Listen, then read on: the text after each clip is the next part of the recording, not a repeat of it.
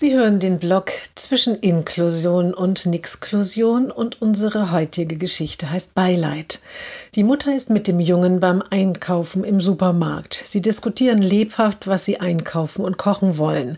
Plötzlich stürmt eine ältere Dame auf die Mutter zu, nimmt deren Hand, legt ihre Hand darauf und sagt, das tut mir so leid. Die Mutter ist verwirrt, der Junge auch. Ähm, ich glaube, Sie verwechseln mich. Nein, nein, sagt die Dame. Es tut mir leid. So etwas ist sehr schwer. Ich wünsche Ihnen viel Kraft. Ich verstehe das nicht, versucht es die Mutter noch einmal und hat eine Idee. Wir haben keinen Todesfall in der Familie. Wissen Sie, fährt die Dame fort und schaut den Jungen an. Meine Freundin hatte auch so ein Kind. Ich weiß, wie schwer das alles ist.